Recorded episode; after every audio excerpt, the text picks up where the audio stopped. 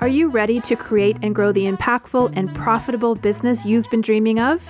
It's all possible. A bigger audience, more impact, and a new revenue stream. We'll show you how. I'm Jenny Barcelos. And I'm Sandy Connery. And this is the Soulful MBA Podcast.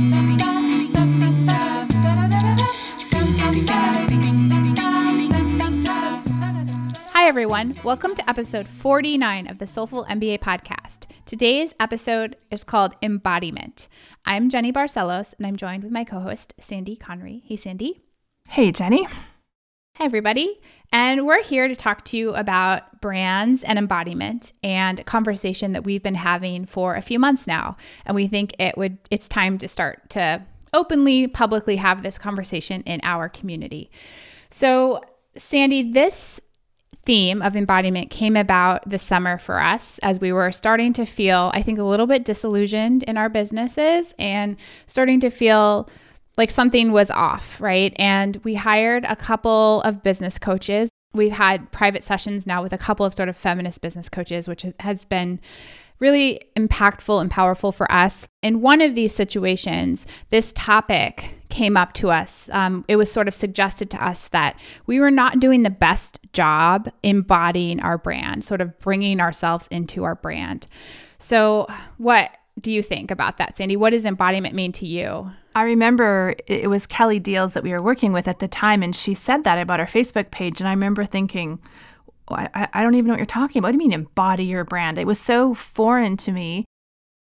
And so since then, I've been thinking about it a lot, and we've done some things to improve that, and we're continuing to work towards that. So, what I think it means now that I've contemplated this for the last couple months, I think it means that you really have to be a part of your brand. You have to be a part of what actually sells your product or service or sells your brand. And I think the best definition I can come up with is that you are the full equivalent of your brand. So, for example, you need to show up with your values, your behavior, even your appearance, um, and that all of that equals your brand. So if you are, you know, talking about selling a product about I don't know, six pack abs, then you probably should have six pack, you know, like otherwise you're not equivalent to your brand. And so I think for the most part in wellness, which is typically our audience, I think most people are fairly good at it, but I think it's we can push it a little bit farther other than just posting videos of or photos of us on Instagram. I think there's another step with talking about beliefs and, you know, really stepping into the values and showing behavior behind our brand.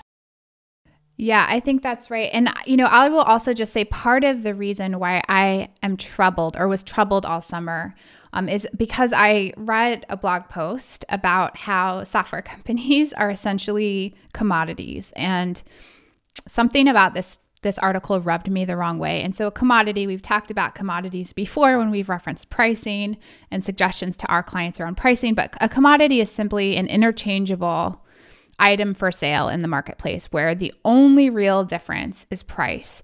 And I intuitively sort of like pushed back against this because I felt like this absolutely is feels wrong to me because I've poured my heart and soul into this company for three years, our software company. And to me, like, this is not interchangeable. Like, and there's this whole premise that, like, it's really inexpensive to develop online products or to develop SaaS products now. And it's really easy to copy people. I actually don't think that's true, by the way. No, I don't um, either. Um, but but like it really started to affect me that like it, as much as I felt like I had put myself and my being into this company, that from the outside that it was interchangeable with any other sort of online teaching or learning platform. And so when we had that call with Kelly, it was like my like like the, it's like the clouds broke and the sun started to peek through for me because I started to realize that um, it didn't have to be that way. But also, I started to realize that that even though I felt like we were pouring our soul into this company, Sandy, our hearts and our best selves, it wasn't necessarily from the outside obvious to other people that we were doing that. It was a lot of one-on-one client interaction and the back, you know, and sort of the back end dealing with support and um, our inboxes and our Facebook group and our in like all the private messages and emails we get from our community and client base. But publicly, we were still sort of like holding ourselves, our product out as this like I don't know, a step removed from us as this as this eh, almost commodity for sale. And it started to, for me to feel um, the word integrative also was coming up for me a lot. Like I I want wanted us to be more integrated into what we're doing in our company in a more public way because it's already happening behind the scenes. And yet, for some reason, I think you and I were both afraid to step into the brand more fully because you know it's it's not just like we have an online course or you know some a membership site. We also have a software company and i think there, there's there's this fear that i had that like i don't want to be the face of a software company. Like i'm not, people aren't supposed to be the face of a software company. And yet in our case i think it makes perfect sense now that i've had some time to think about it there was a disconnect for me too being software and why should we put pictures of ourselves on our Instagram for example? What does that have to do with the software? But I now understand that it has a lot to do with who we are and why people would want to do business with us. And as I've said so many times, that, that there has to be a level of trust before someone is going to purchase, no matter what you're selling. And I think if they see us and they hear from us and they see how we live and, you know, our challenges, even and our struggles and our wins and our lives, that there is a uh, there is so much more trust built up. They want it. They are choosing to do business with these with these two women that they now like and trust, right? As opposed to a faceless company. Yeah, and, and you know, to to sort of hammer that home, we intentionally have chosen to have this kind of domineering control over our company. Like we we've we chose to walk away from external funding and investment, um, in part because we wanted to control the direction of this company. And we also have chosen to take tasks back on personally that we had previously outsourced to employees or contractors um, because we wanted to exert our control over the brand, the writing, the like the blogging, the social media. Like we've started to take bits and pieces back, um, you and I ourselves, because we want to control the message and we want to be the face of the company. And it's it sort of started to happen. I feel like a year ago, you know, a year and a half ago, that we started to make this transition, and now it's just coming full force home, and it feels right. I mean, it it feels like what we're trying to do is to build a new kind of a new kind of software company. And we're trying to build a new kind of business that doesn't like there aren't a lot of other software startups that look like ours in the sense that we're trying to grow at a at a certain rate. We're not trying to grow wildly fast too quickly. We're also i mean we're obviously still trying to grow and are growing but it's it's an intentional growth right? Where we can still maintain the kind of connection to our clients that we feel is important for them um, and that's radically different than I think what is expected of us in the startup space. So, um, having our own embodiment into the company to me just like it it sort of just takes it home because now in addition to us actually doing the work and being present to our clientele we also in our marketing can do that as well and it just gives us the freedom to do that because you know it's it, there was a period where you know, we had social media managers and we had people managing our blog and we had a lot of stock photography going on and there was a certain brand and message that we were trying to promote, but it didn't ever feel right to me ever. It was cold cold, we're always questioning it and changing it. And I'm sure everyone on our team was exhausted because I was always like, I don't think this is right. We need to change this again. And the reason why I was doing that is because it wasn't authentically us, right? Mm-hmm. And I mm-hmm. because I didn't think we could be authentically us. Well, it's hard, right? Like to put your photo or your image of yourself on social like who ca- who cares? Like who's going to care? But they do and i've kind of been experimenting with that as you know on our social feeds. And the engagement and the comments are so much higher when we put a, a picture of you and i at an event or uh, whatever we're doing in our lives. So it's it's interesting um, and i also want to mention about the the stock photography that we just did a, a coaching session with one of our teachers on NamaStream, and your the first words. So we usually do kind of an audit of their website in that process, and your first words were like, "Get rid of the stock photography." So she, you know, she's this wonderful woman who lives in the interior of BC and and has this gorgeous setting and. Um, there is all these sort of fake, cold, not her images that were very beautiful, but were absolutely not representing what she who she is and how she lives and her messaging but we're thought you know we use these because we think that's what it should look like right? Like we want to have a beautiful young long haired flowing in the wind woman doing yoga or whatever. Um, and so even though the photography may not be um, as good as something on a stock photography. It's it, she's going to switch them out to being her and her classes and her people, and it's so much more real. And the, the word again is cold, like it was just disconnected and cold from her, what who she is and what she's representing. So we have yeah nixed all the um, stock photography almost all of it there's there, there's there are places yeah there are places a few places but but we're also very i'm very careful and i personally curate any of it. So he, he, here's where the commodity thing comes up, though, Sandy, with reference to what you're saying. I feel like if you are a yoga teacher, for example, because that's the example we're using um, with this particular client, if you're a yoga teacher, um, and you have a bunch of stock photographies from Shutterstock or some other, you know, online stock resource center, and like the chances are, like there are a lot of other people in your job title that are going to have the same pictures, right? Or almost the same pictures on their sites. And that's when the commodity stuff starts to happen. That's when you start to seem interchangeable with others. Like people go to your website and they see something that they've just seen on another website. How are they going to choose who to take a class with online. They're going to, like, you've all of a sudden merged into the same brand and they're going to pick the one that's cheaper. And I, I think, like, the way that you stand out in a very crowded internet economy is that you start to be different, right? Like, you own your differences that you already have. Like, you own who you are and what makes you unique.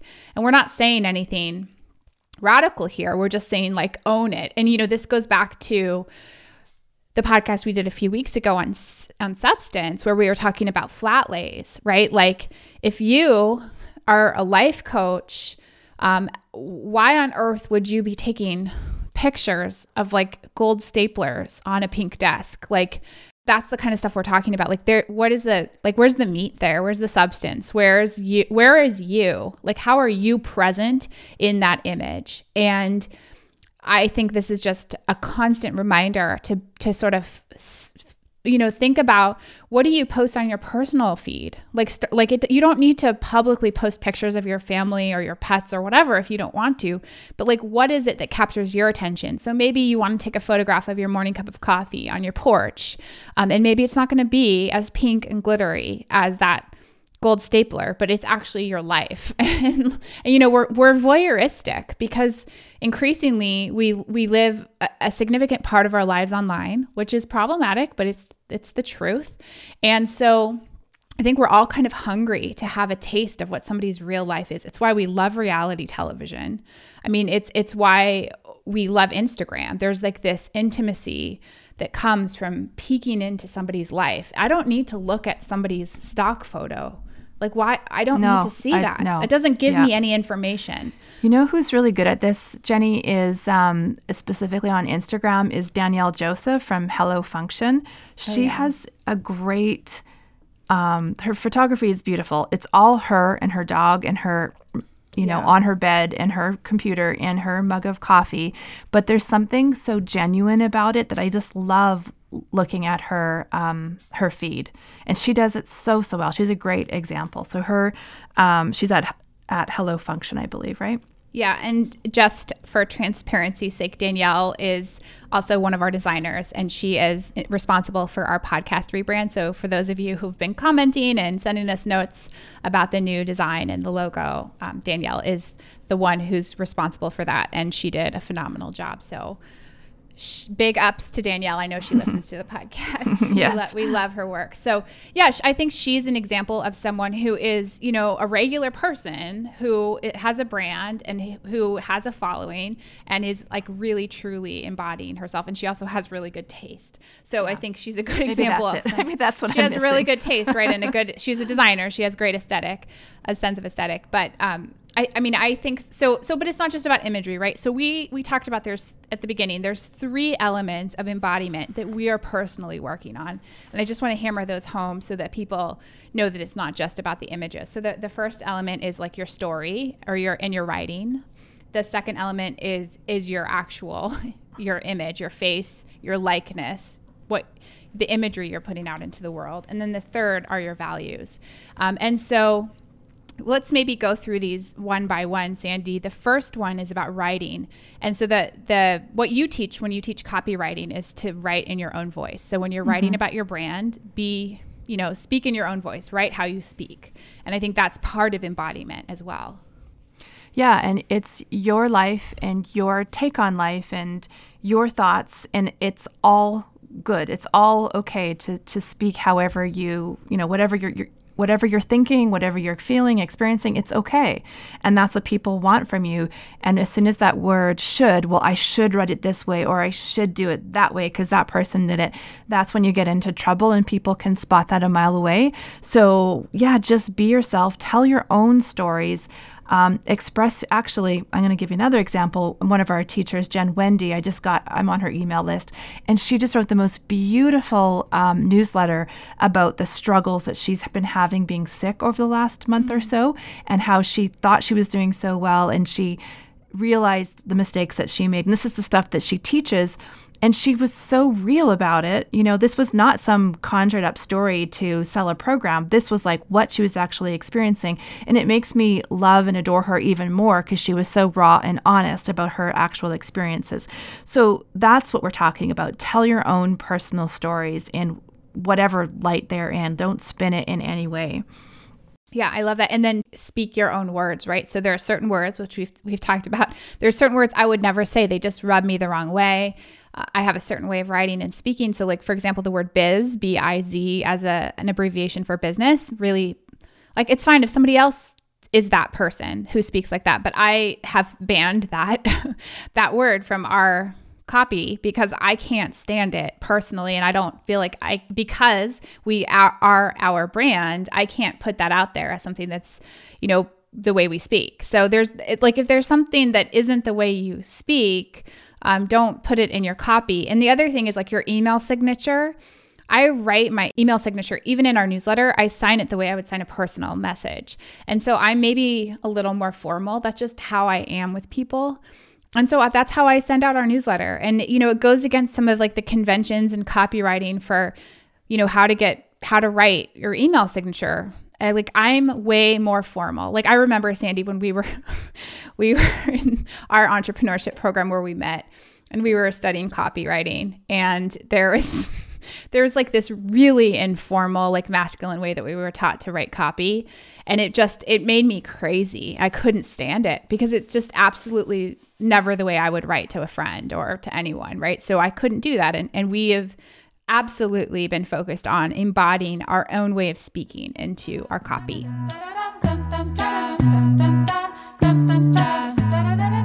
This podcast is brought to you by the NamaStream software platform. NamaStream is a tool designed to help you teach, train, and coach from anywhere on the planet. If you're a wellness professional looking to take your business to the next level, you can learn more at namastream.com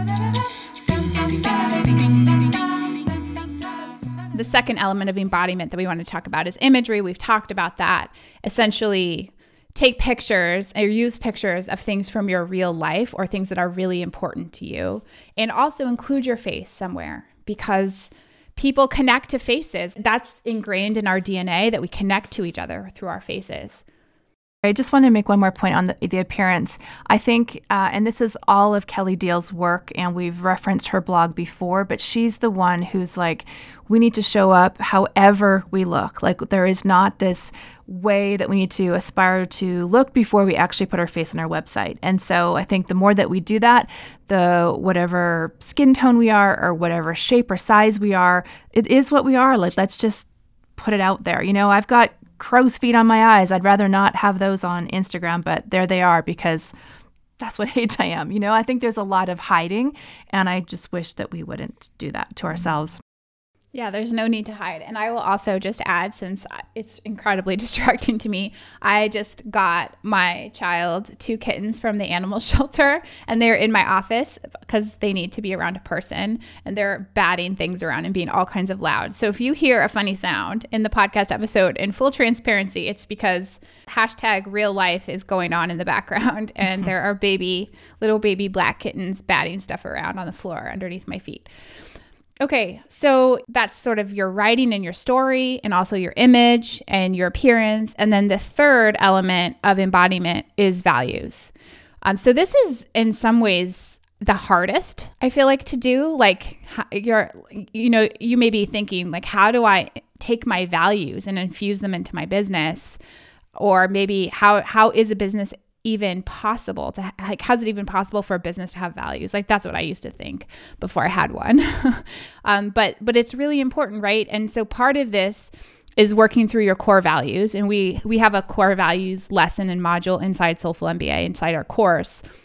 But essentially the way that that module works is that we want you to sit down and we give people like a straw man of a list of values. And we want you to start to think about what are the most important values to you, like figure out the top 10 values. And then we have you narrow that down further to the top three. And so everything you do in your business and, you know, also in your life should be a reflection of those three values. We encourage everyone, including ourselves, to revisit those values every six months or so because we're allowed to evolve. Like that's part of being a, a human being. Mm-hmm. And I'll give you an example of that. So f- for me personally, and I think for our brand, the one of them, one of the values is truth. And so if we say like to stick to our word. So if we say that something is ending at midnight, like we just finished um, a launch for uh, become an inner circle member, if we say it's ending at midnight Eastern Standard Time, if you we take the page down at you know midnight and at 1201 if you try to join it's done it's over so that is something like if if if I say something as a company, we are going to follow through with it. And that's just one example where where we would actually just to show you how a company can sort of, you know, exert an, a value. Yeah, and this has to do with keeping your word. You mm-hmm. know what, Sandy, this conversation reminds me also of the book The Four Agreements. Yeah. Which we've referenced before, I think in our episode yeah. on partnership maybe yeah. or yeah. So that's also if you're thinking about how to infuse values into your business or, or like how to better understand how to do that, that's a really good resource too. If you haven't read the four agreements, um, we'll include that in the show notes as well.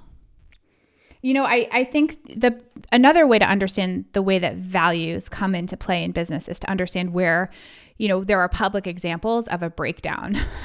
And we mm-hmm. were talking about when we were when we were brainstorming this podcast we were talking about there are a few especially recently there are a few big public instances where companies values come into play publicly where maybe the brand and the image uh, of the business get threatened because the, the company's not really living into those values. And so sandy you brought up lululemon. Yeah, I was um, doing some reading on this whole idea of embodiment and came across this story again where um, it's a number of years ago, but the CEO at the time for Lululemon had made a comment that not all uh, women's bodies look good in their product. Um, and so he ended up having to step down because of that statement. Yeah, I know a lot of people in our wellness world were outraged when that happened. And there was a huge backlash against Lululemon for that. And rightfully so, right? Because that there's an incongruence there between the public values that the company holds itself to and then the behavior of senior employment. Um, another instance that I wanted to bring up actually has to do with the hustle for today. So we'll go ahead and dive in and that has to do with a documentary that I saw on Netflix that's available for anyone in the states. And if it's if you're not in the states, you can just look up the. It's called Burt's Buzz. It's a documentary about the founder of Burt's Bees. And if you've not seen this, it's in your you know you're in business. This is a really powerful film to watch because it tells the story of this man who was living sort of almost off the grid in Maine in a cabin in rural Maine and raising bees and, and making these lip balms and selling them from a roadside stand and sort of what happened when he brought on a business partner and the and the company started to grow.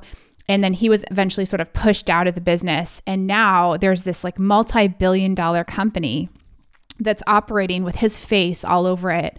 And he still has a relationship to the brand where i think he gets paid some nominal amount to go pu- make public appearances and he's this you know he's this man who's rather i think he's rather reclusive and he wants to be in his cabin. And yet he's fundamentally tied to this global billion dollar company where they need him basically to be the public face of this brand. Otherwise the brand is essentially you know like useless. And and so if you haven't seen that film i encourage everyone to watch it. It's kind of a sad story. It's like he's the facade right? Like yeah yeah, and because it, it's not him anymore, right? It's like the company ended up getting bought by some huge other brand. I can't remember. Yeah, some other huge corporation. And he, you know, you see him like going into like Target headquarters in Minnesota and like handing out lip balm in the hallway to people and like people just walk by him. And he goes to Taiwan and there's all these like young Taiwanese p- children in like bee costumes like screaming at the airport like so he's a member weird. of the Beatles or something. Like it's so weird, but it's also just this like I think part of the appeal of this company is that it's like this guy in Maine raising bees, right? And that was what it was at one point, but it's not anymore. And the brand still needs that story in order to be successful. And um, and I think you know that's a story that's about growth and sort of growing beyond the initial founder and the initial vision, but it's also just fundamentally a story about brand incongruence that I think is valuable for any of us who are starting to grow companies. Yeah, and another um, good and positive uh, story or example of uh, living your brand is Sarah Wilson um, from Australia. And so she's going to be this week's um, joy. Um, so Sarah Wilson is, um, I believe she was a reporter or some media personality in Australia, but she's now written uh, a series of cookbooks called I Quit Sugar. Not the most interesting of uh, names, but it's very clear. And what I love about her and how she embodies her brand is that she is she in her cookbooks. They're obviously they're all her recipes and ideas, but they're photographed in her house. It is all her um, photos of herself cooking and in the streets of her hometown. She's famous for um, carrying a crock pot under her na- under her arm and going to someone's house with a something she made in her crock pot, and um, she just lives what she's um, talking about in the books, which is uh, cutting out sugar, and what also made her really real was that she recently admitted she's had some issues with anxiety. And so she wrote a whole entire book about it. And so we're going to make that the joy for this week. Um, and the book is called First We Make the Beast Beautiful by Sarah Wilson. And it's a gorgeous little book. And I just love that she came out and said, here's what's really happening.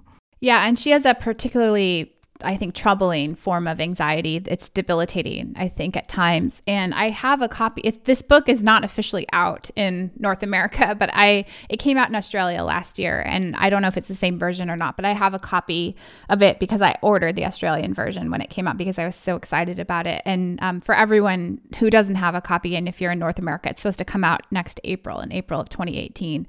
Um, but it's it's a really powerful little story of uh, you know, and it's an honest memoir, an honest account of someone coming to terms with a mental illness and showing how, you know, how that illness is not, it doesn't need to be remediated with pharmaceuticals. Anyway, she has a whole agenda about that, but it's, it's really powerful. And I, I think, you know, sh- she's a great example of someone who has some amount of fame and a public brand who is just, like you said, completely embodying her brand, both in the good ways and the beautiful ways, and also in the hard ways. And um, and I think anytime we're brave like that, and this is Brene Brown talking, like you know, anytime that we're we're authentic and brave and open about something, especially if it's hard, we give others permission to do the same. And so that's where the magic or the power happens because when she's opening up publicly about her anxiety, she's giving someone else publicly or the opportunity to feel like, oh, it's a safe, you know, it's safe to do this. Um, and that's really important. Yeah. And it makes you just want to, you know, connect with her, buy everything that she's offering, follow her because she's so real. And I really admire people who can do that. So that is this week's joy. The hustle's Burt's Buzz. The joy is first we make the beast beautiful, and that's embodiment. So we look forward to seeing how all of you embody your brands, and we're going to continue to work on this concept of embodiment ourselves and our brand, both with Soulful MBA, our podcast, our course, as well as Namastream, our software company. Thank you, everybody. We'll talk to you next week. We'll see you next week. Bye.